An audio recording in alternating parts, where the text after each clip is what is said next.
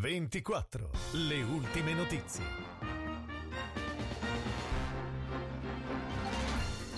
Buona serata dalla redazione di Novara 24 in studio Nadia Carminati. Queste le notizie principali. Una squadra dei vigili del fuoco della sede centrale di Novara è intervenuta in tangenziale dove un furgoncino si è ribaltato in una scarpata sottostante. Soccorso, l'autista è stato trasferito in codice giallo in ospedale.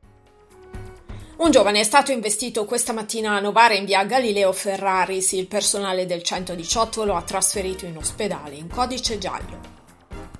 Una pattuglia della polizia locale di Trecate è intervenuta ieri sulla SP5 per un'autovettura ribaltata all'interno di un canale. Rinvenuti all'interno una pistola con munizioni a salve che sono state sequestrate. L'arma è stata messa a disposizione dell'autorità giudiziaria.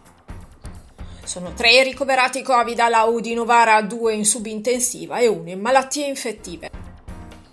Nella mattinata di domani, a partire dalle 8, la sezione Avis di Bellinzago sarà presente all'Oratorio Maria Bambina per una raccolta straordinaria di donazioni di sangue.